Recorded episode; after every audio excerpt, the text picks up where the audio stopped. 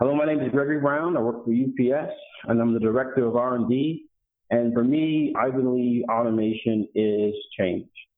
Automation will allow you to do things today that you couldn't do before. And as you bring on change with automation, it opens up your capabilities to meet your customer demands and or uh, solve problems again today that were not possible before. So automation to me is change.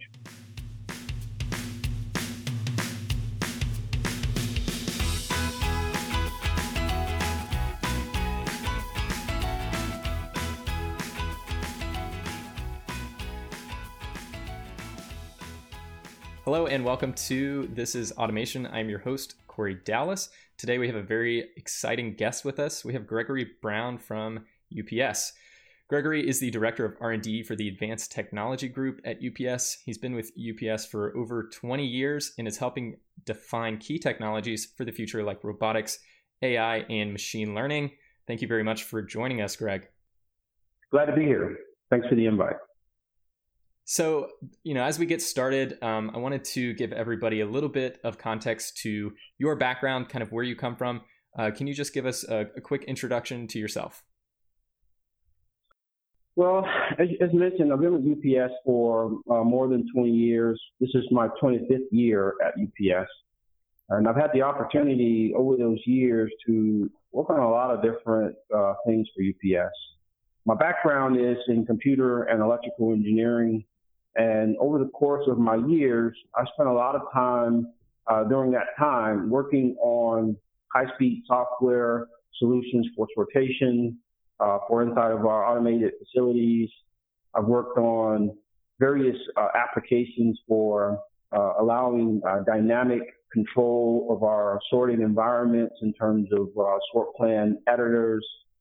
I've worked in from an electrical standpoint, the design of our facilities, from electrical controls and, and all those things that go into creating the ecosystem for automation to operate in a very effective way. Uh, uh, and recently, I'm in a strategy group, but leading up to this point, I spent a number of years in automation from all different aspects, uh, controls, software, automation of all kinds. And now it's all kind of coming together as I am now in a strategy group looking at how we can bring technologies like robots, automation, AI, new facility designs together in one concept, coupled with our plan to go after or really improve our smart logistics network as a whole. Excellent. So, can you talk about when you were first introduced to this this technology? You mentioned you have a background in, in, in computer engineering and elect, electrical engineering. Uh, when did you first get exposed to some of these advanced technologies like automation, robotics, AI, machine learning? Well, I've been with UPS again 25 years, and I would say 1999 is when I started working on automation. Uh, so high high speed camera systems, uh, sortation systems. So from 1999 until now, uh, are very involved in automation as a whole. So 21, about 21 years. Uh, and then along the way, as we try to solve more complex problems, we, look at the latest uh, state of art in terms of technology. So as you know, there's a uh, focus on AI and machine learning because these techniques allow you to uh, deploy automation and or robotics in unstructured environments that allow you to go after these tasks that humans have done for some time. So for me, AI started around 2015 as we were looking at new strategies for how we uh, run our buildings, how we leverage IIoT devices, uh, VFDs or PLCs, and how we bring it all together, leveraging data to drive the building. So for me, that started in 2015. And then that parlayed into robotics around 2017 as a focus on developing robotic solutions that can also fit in these locations where humans are. And, you know, there from a robotic standpoint, when you look at machine vision, uh, being able to classify packages, being able to identify packages like a human does, that brought on a need for AI. Plus, uh, again, moving a robot around these environments where people are uh, certainly brings on AI as well as you look at things like reinforcement learning, path planning, uh, and the like. So I would say over the course of years, uh, a lot of time in automation uh, expanded as we needed to go to AI for complex environments, expanded more as I started to look at robots as a need for UPS. Excellent. So you, you, you already mentioned AI and machine learning in, in quite a few of the different applications. And I think a lot of times, you know, these are just buzzwords that get thrown around a boardroom, but UPS is implementing some some very real and very exciting technologies that are based on artificial intelligence and machine learning, some of which you've already mentioned. Um, so, you know, I wanted to talk today about what the future of you know supply chain, logistics, material handling looks like, and then specifically how uh, UPS uses automation, robotics, and AI to to enable that future. Um, I think most of our listeners are going to be familiar with UPS, you know, as a, as a global leader in the logistics market. Um, but can you give us just a quick introduction to the team you lead, or maybe you know something that the average person wouldn't know about UPS? So the team that I lead now is, as you mentioned, in the Advanced Technology Group. The Advanced Technology Group uh, really started uh, three or four years ago. Now we've been working on advanced solutions prior to that. So this team, though, was developed to target the future.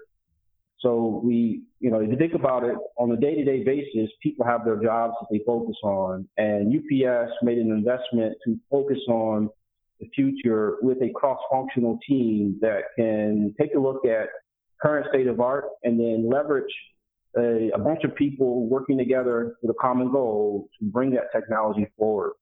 And, and on that team, I lead the robotics and automation team our, our focus is developing robotic solutions for UPS, leveraging automation in ways that we currently are not doing today, and then really bringing it all together under a, a systems level approach where we bring robots, automation, intelligent systems and machines along with data to allow us to develop a future with future technology and do that now opposed to waiting, um, you know, five or 10 years from now. And certainly it's been a, a great uh, opportunity to head this team up. Uh, in the team, we have what I call systems engineers. So that could be mechanical, electrical engineers. Um, we also have people that are robotics engineers looking at the software and hardware development of robots and also PhD level talent that can look at the reinforcement learning, machine vision, and uh, path planning for uh, robotics and automation inside and outside of the building. And we're also looking at new hub modalities, like how can we uh, develop the next generation of buildings to, again, bring all of these technologies under one roof and make it data driven uh, opposed to a human driven process as much as possible. Can, can you talk a little bit about how the focus of your team has has shifted over time? Knowing that the advanced technologies group, maybe a better question is how has the focus of UPS um, shifted over time with with regards to technology? How long has AI and robotics been, you know, something that's that's being realistically implemented? That's an interesting question. You know, as it relates to uh, UPS, we we are developing solutions today. We've been leveraging automation for a long time. I think we've uh, really perfected, you know, sorting and all those different types of tasks. So I would say where things have evolved is we, we want to go now more into our our legacy buildings and evaluate what can we do in the legacy buildings that have been around since the 1980s to uh, upgrade them, if you will, to the latest technology. So I would say the focus is how do we build new, we call greenfield. How do we go into existing, we call brownfield, and make those solutions uh, better than what they are today? How do we make our overall network more uh, deterministic and also data driven and, and, and then leverage the needed technology to do that. So I would say that our focus has been more on uh, uh, making our network as robust as possible, leveraging technologies like robots and automation and AI and things of the like to do that. And as we do that, it enables us to do a couple of things. One is allows us to meet the demands of our customer. Our customer is looking for packages to ship sooner and faster at a cheaper price.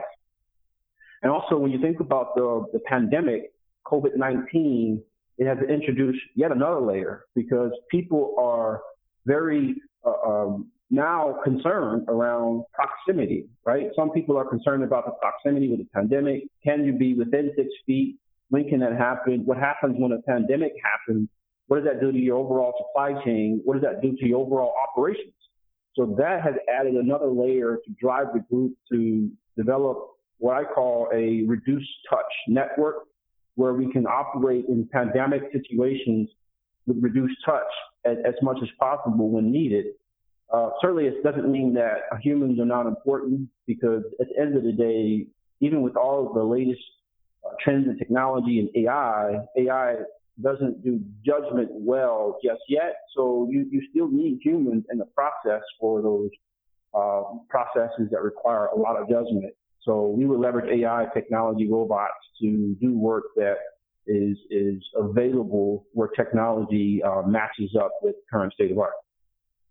Absolutely, it's it's a really interesting point that, that you brought up about where the resources are being focused right now and more more of the brownfield applications instead of the greenfield applications.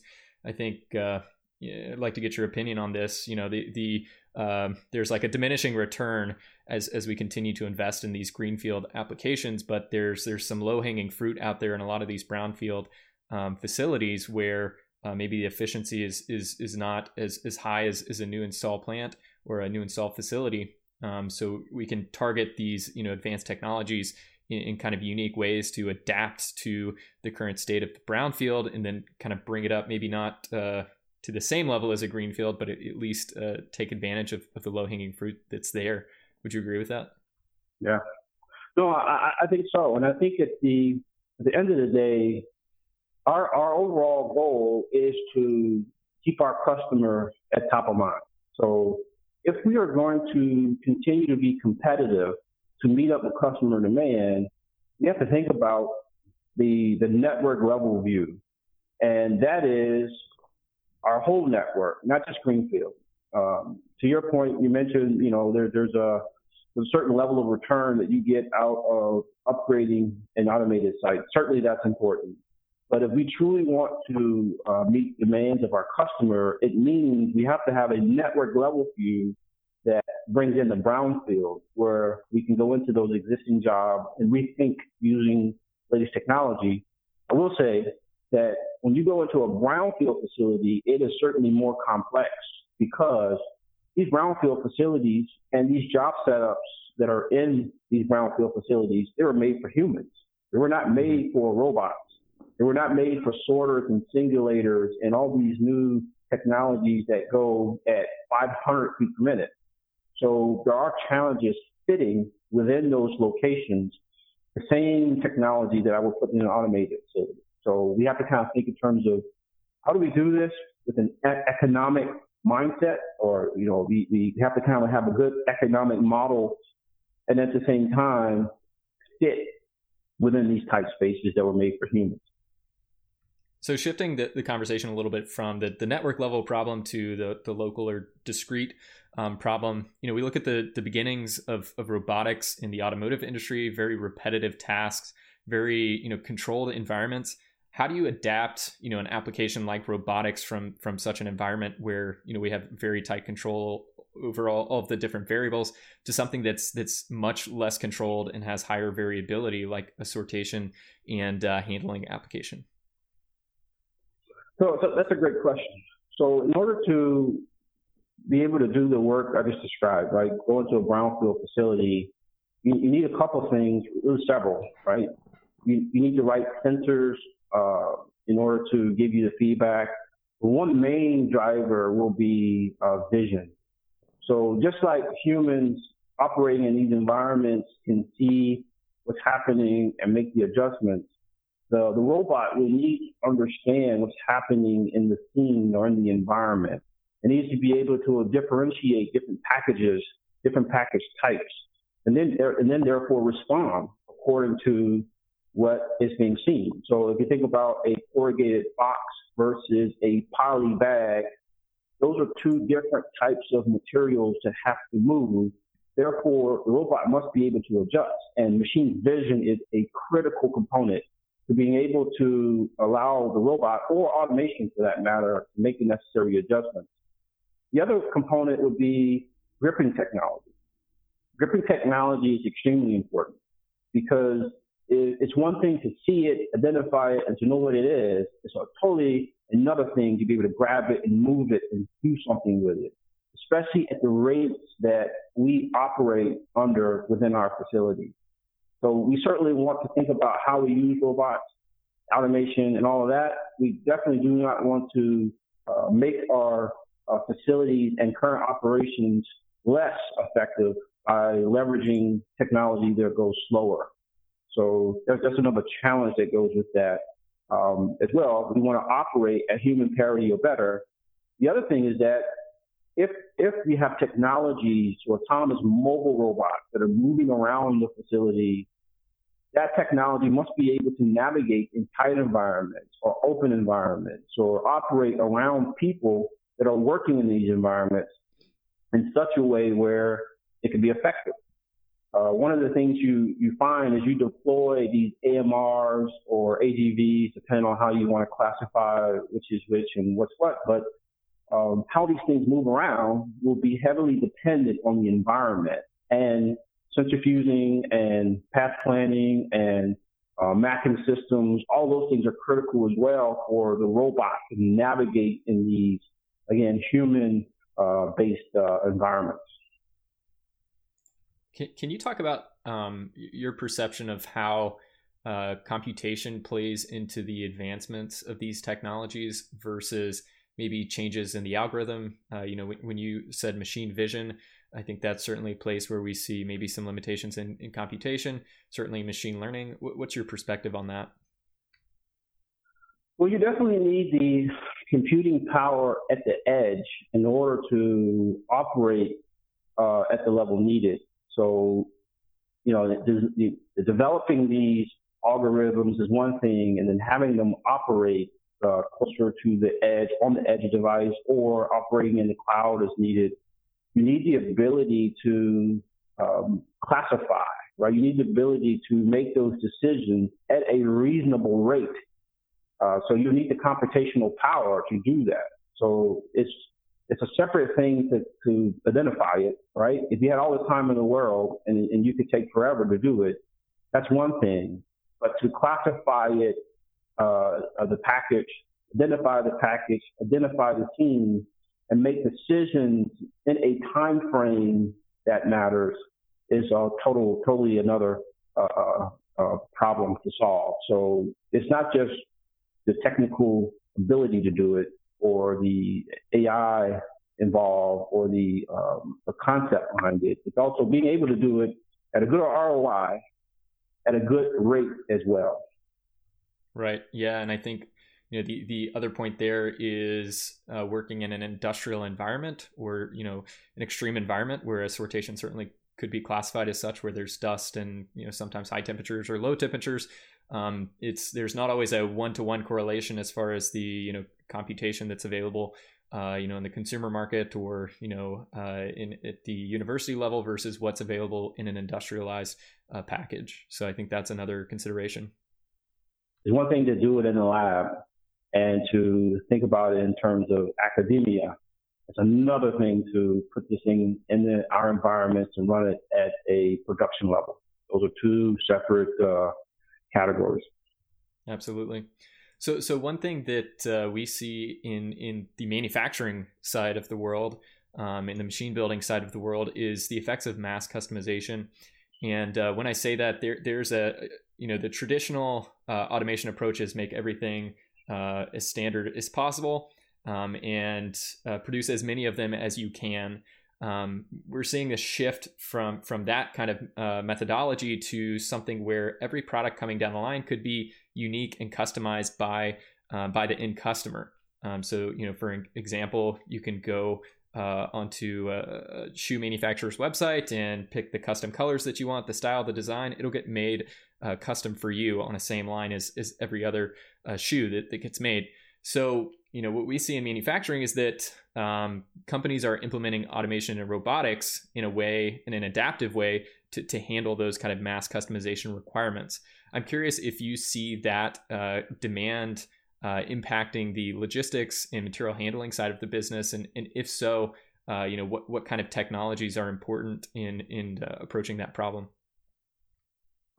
Well, I think you know that's a great question, and I do think that you know from a customization standpoint for UPS, it will be more about uh, being able to meet the demand of the customer.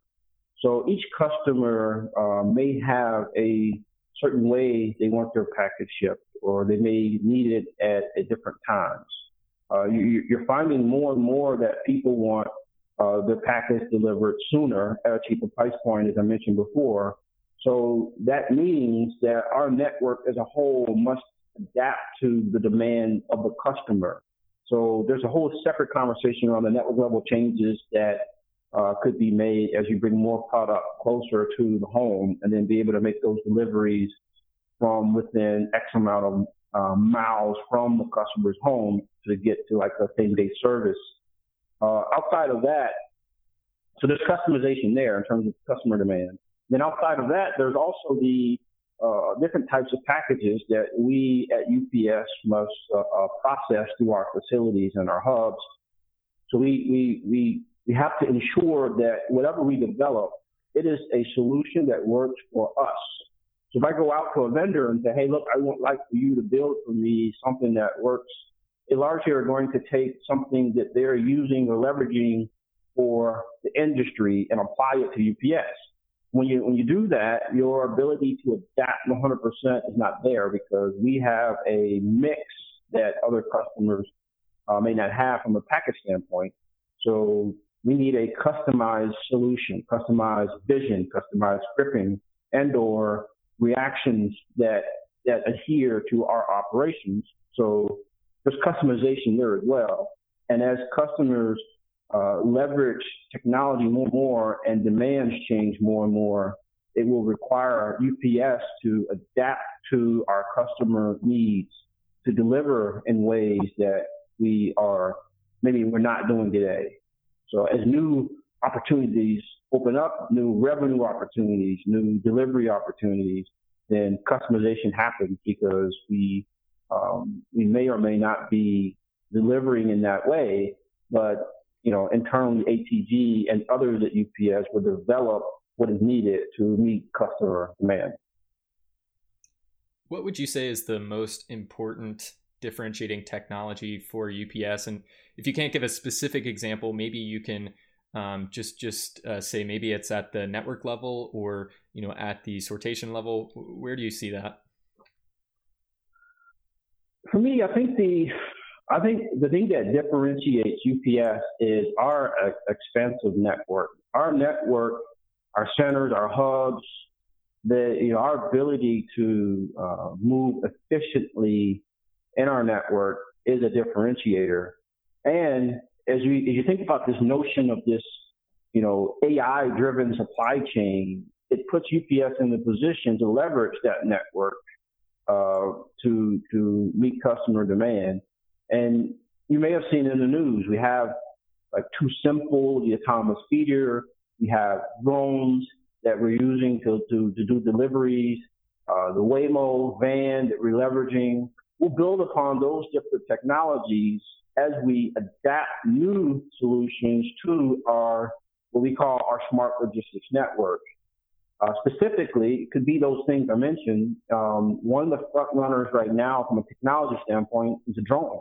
The drone opens up opportunity to make deliveries in a way where we weren't thinking before, or the industry wasn't thinking before, or if they were thinking about it, but had not had the opportunity uh, the various companies probably didn't have the opportunity to uh, leverage the technology. And UPS has demonstrated the ability to be a front runner in that space. And to me, I see that technology expanding uh, so much uh, because we can leverage CVS uh, type deliveries, delivery, delivery uh, in other ways, which obviously more will come as we unravel our plans to leverage to leverage drone technology.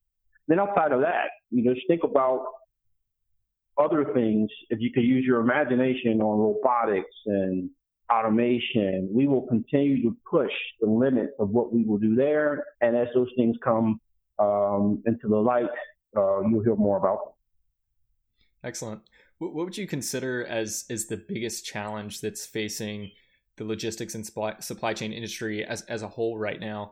And maybe even a two part question, um, since I think the the you know recent global pandemic of COVID nineteen has maybe changed uh, some of those challenges and priorities. So maybe what what was it uh, three months ago, and, and what is it today? Well, I think it's the same. I, I think the COVID nineteen, as an example, it only it only speeds up the desire to have a solution, right? I think to be competitive in the market, everyone needs to think about how they are leveraging technology and AI and how it applies to their network. When you have a pandemic, it just speeds it up because now you you need to think about these contingencies um, that didn't exist before. So before three months, um, uh, uh, you know, well, we weren't thinking about proximity to people. But in order to truly, in my mind, this is my my thought. In order to truly get the the technology going as a whole, you know, I'm talking network level, uh, down to the the node on the network, down to the um, robot or automation working in the facility. You really not you really need an ecosystem that is digitized. So in the building, and the network. So a challenge will be as you start to put uh, autonomous feeders and autonomous vans out on the out on the road, and you do deliveries even inside the building. Uh, your older assets in the building or out on the road need to be digitized to truly get the full potential of these new assets that are moving in this uh, smart logistics network or AI driven supply chain. Um, and that is a challenge really for everyone because if I have a autonomous car, as an example, may use LiDAR technology and vision and all those things, it will work better if infrastructure is digitized, stop signs, uh, you know, and, and various things of that nature, the road itself, because now that technology can leverage more data points in, an, in the environment to make them work better. Uh, certainly, we can do that without the infrastructure being smart. Um, so we, we will do that. Everyone will do that. We continue to push the limits based off the current world we live in. Certainly, it will get better as we digitize the infrastructure, the existing infrastructure that's been around forever. And that's inside the building and it's out on the road as well. Yeah, it's a really interesting point. There's kind of two approaches to solving some of these, you know, uh, automated problems like an autonomous vehicle. Like you're saying, one is to to enable the system to adapt better to let's call it the brownfield environment. Um, uh, you know, yeah. being able to identify a stop sign and speed limit signs, and you know, interpret traffic and those kind of things. And then the other approach is, hey, let's actually change that environment, make it more controlled, and make it uh, you know more suitable, more favorable to automated technology. So it's it's interesting to see um, you know where the convergence of those two is is going to end up. Yeah, no, it's exciting, exciting times. So let's say you had an unlimited budget, unlimited resources. Um, none of that was an issue, which of course it is. Um, what, what would you do differently, or what problem would you be able to solve more quickly?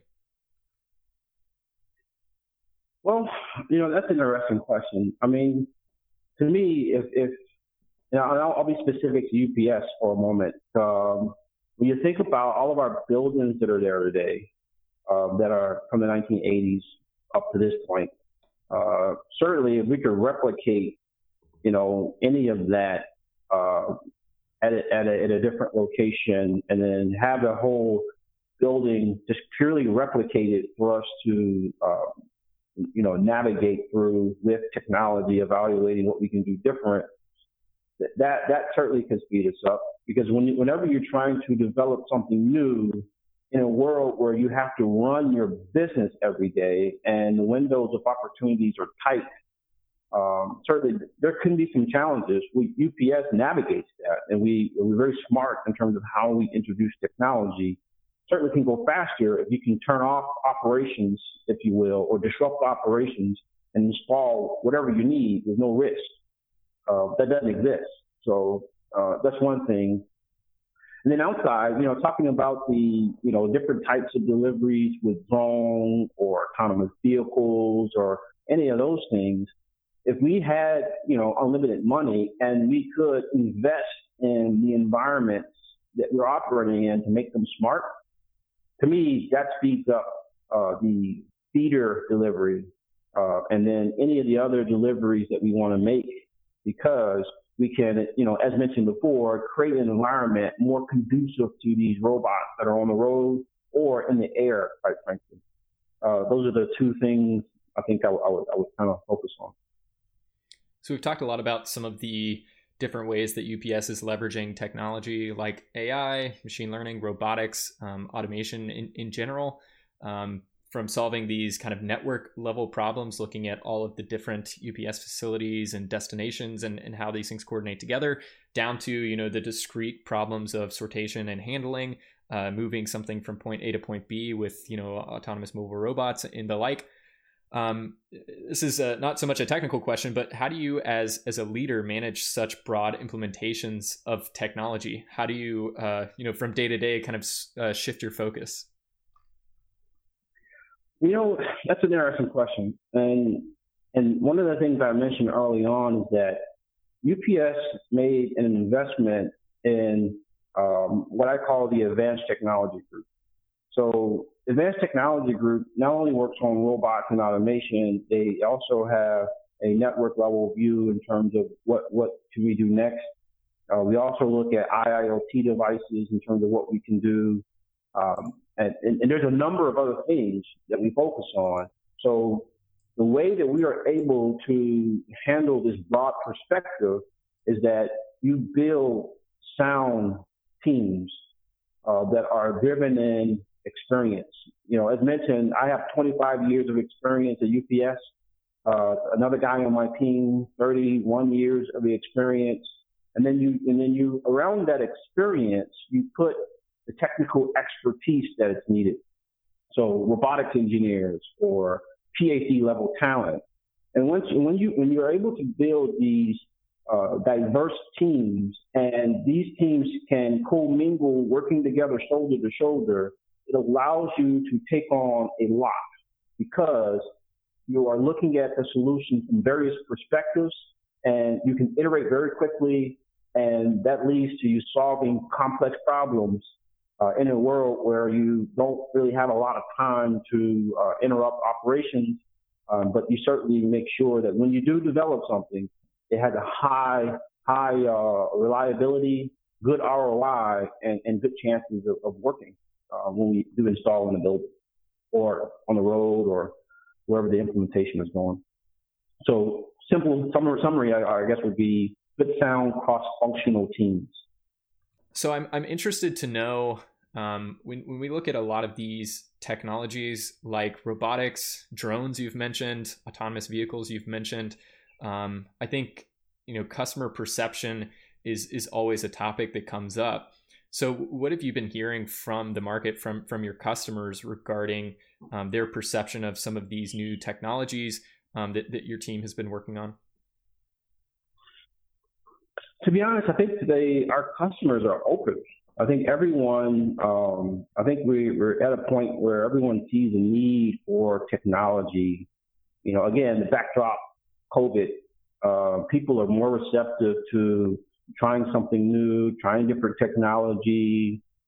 Now, I will say that as you roll out technology, as you roll out robots, you also really need to think in terms of how it looks. There is a uh, uh, effort that has to go into making the robot, uh, uh, you know, more appealing to humans or people that these robots will be working around. And that's just an ongoing effort that you have to kind of deal with when you're developing something new. Um, but I will say that people are open um, to new new solutions, robots, drones, um, and the like, because all of us are really coming to the conclusion at the same time that if we have a situation where there is a rampant pandemic um, going around, then we need an alternate way to make deliveries. We, we cannot allow our overall uh, U.S. supply chain, for that matter, suffer when we have these types of situations. So I think as a result of that, people are definitely open to any and all technology. However, we need to keep in mind uh, still uh, how it looks and how it's perceived uh, as we roll these things out.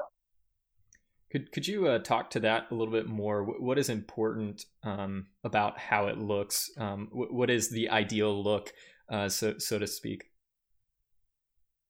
Well, you know that's a that's a tough one to to to answer because it all it all depends. I think if you look at the younger generation, they're more receptive to robots because they're coming up in this this era of technology. People that have been uh, around longer maybe not as receptive, but it really it really depends on um, the individual, right? You know, and I think that the, the also it's the the movement of the robot, right? If the robot is moving in in, in a certain way, that can you know make people uh, uh, you know a little concerned. Um, but I think that it's our job to ensure that we we bring all the right safety elements to the solutions that we develop. That we do surveys to figure out how do we adjust the look and feel of the robot so that you know it, it can meet the customer um, uh, meet customer concerns, quite frankly. And, and then as we do that, we, we we develop with our customer in mind. And with the with today's technology, we can certainly leverage um, our customer opinion and allow them to have their package moved or delivered in the way that they want. So that that's a UPS is very customer focused, and we, we, we will continue to be customer focused in, in, all of the technologies that we roll out. So you mentioned um, surveys and interacting with customers is one of the ways that uh, UPS is working to build customer confidence um, and uh, just customer acceptance in these, you know, increasingly automated systems and solutions. Is there anything else that UPS is doing, maybe from a marketing perspective, um, to to try to build some comfort in these technologies? Well, I would say that you you may see um, in the news more and more. We do press releases, so we we do press releases on technologies that uh, we roll out and that we develop. Um, that's something that we started doing um, in recent years. Uh, for the most part, uh, a lot of our customers are internal, right? So there's internal customer and then there's external customer. For our external customer, I would say the press releases and then showing them uh, the solutions that we're developing. Uh, drone is a perfect example. Waymo is another example. Too Simple is another example. And as we do those press releases, certainly we get feedback in that way as well uh, in terms of customer reaction to what uh, is being deployed. And in that message, as we deploy, certainly we echo why we're doing it, how it helps. And, and, and again, I want to I want to mention that any of this work that we do is all about the customer. How do we allow our customer to get the package in the way that they want and meet their demand in terms of when they want their package? So it's everything we do is customer focused. So, what what are some of the new things that you're working on right now? Understanding you may not be able to give us the latest and greatest that's currently uh, in in R and D, but uh, something that you can share. What, what, are you most excited about? Um, that one's a little trickier in that we we we're thinking about the end to end supply chain is what what I can say. Our our smart logistics network. So I mentioned several of those components. If you think about origin to destination, what has to happen? We have the too simple for those feeder runs. We have the Waymo van. We're looking at for uh, some deliveries in different ways. Um, we, we, there's a number of technologies. I can't really pinpoint one uh, outside of what you heard already. Um, but if you think about the end-to-end supply chain, UPS is putting ourselves in a position to one be competitive, to do two, I'm sorry, to be ready for these pandemic type situations, um, so that we can deliver in these times where the supply chain has been uh, stressed through through the due to the pandemic and make sure we get our customers what they need. But in all of that, right, inside the building, outside the building, we're looking at robots, you know, from end to end, in the air, on the ground, um, to, in order to solve that solve that problem that we have in terms of ensuring our customers get their package when they need them um, and, and when they want them. Excellent. So, if people want to learn more about uh, some of the work that UPS is doing, or specifically the Advanced Technology Group. Um, is there a good way for, for them to do that? Well, right now we don't really have a, a, a conduit out to the public other than these types of situations where we describe the work we do. I've been on several uh, panels and I've, I've spoken about robotics and what UPS is doing. You'll see that we'll do more of that to kind of let uh, everyone know what we're doing, and we'll, we'll continue to create those opportunities to share our work. I think uh, I'm very proud of our team, the Advanced Technology Group, and also the, our extended uh, cross-functional teams within UPS and all the work that we're doing. You will definitely hear more about our work through those channels. And also, as we bring in people to work with us in more strategic ways, we'll continue to have robotic summits and or um, working with academia to bring them in for uh, a more extensive look into what we're doing. Um, you'll see more of that, and as we do that work, we'll publicize it on different channels, LinkedIn, Twitter, and so on. Um, but those are those are the channels right now. But I would say there's just more to come uh, as we expand our, our work and purview. Excellent. That's really exciting to hear. I'll, I'll definitely be uh, keeping myself in the loop on on those uh, different updates. Uh, so, do you have any closing thoughts to share about UPS or any of the other uh, topics that we've discussed today AI, machine learning, uh, robotics, and, and how UPS is implementing those? Well, I would say, you know, having uh, been in this space in automation for 21 years in robotics and and the like, certainly this is the uh, best time, uh, and, and really in my career and for the industry to be working on these types of problems.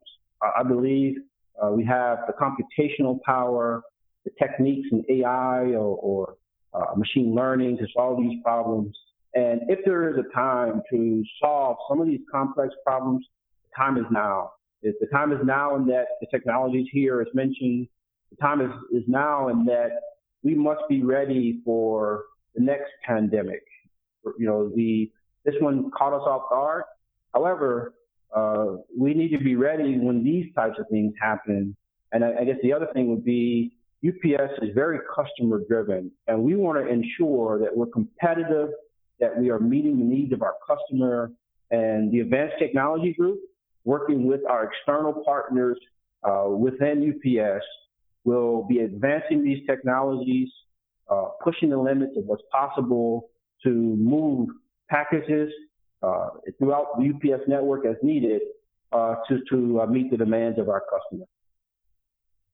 Excellent, Greg. This was a really interesting conversation. I appreciate you taking the time to join me. Thank you very much. Thank you. All right, in future episodes, we're going to be diving into exciting topics and common questions in automation, robotics, machine learning, IIoT, all of that fun stuff. We've got episodes lined up on machine vision, IoT, robotics, and more. We have special guests and special topics that you'll definitely want to keep an eye out for. So make sure you subscribe to the podcast on Apple Podcasts, Spotify, or wherever you listen to podcasts. You can also check out the video version of the podcast on YouTube by searching This is Automation. If you enjoyed the podcast, please let us know by leaving a review and a comment. Thank you for listening, and we will see you next time on This is Automation.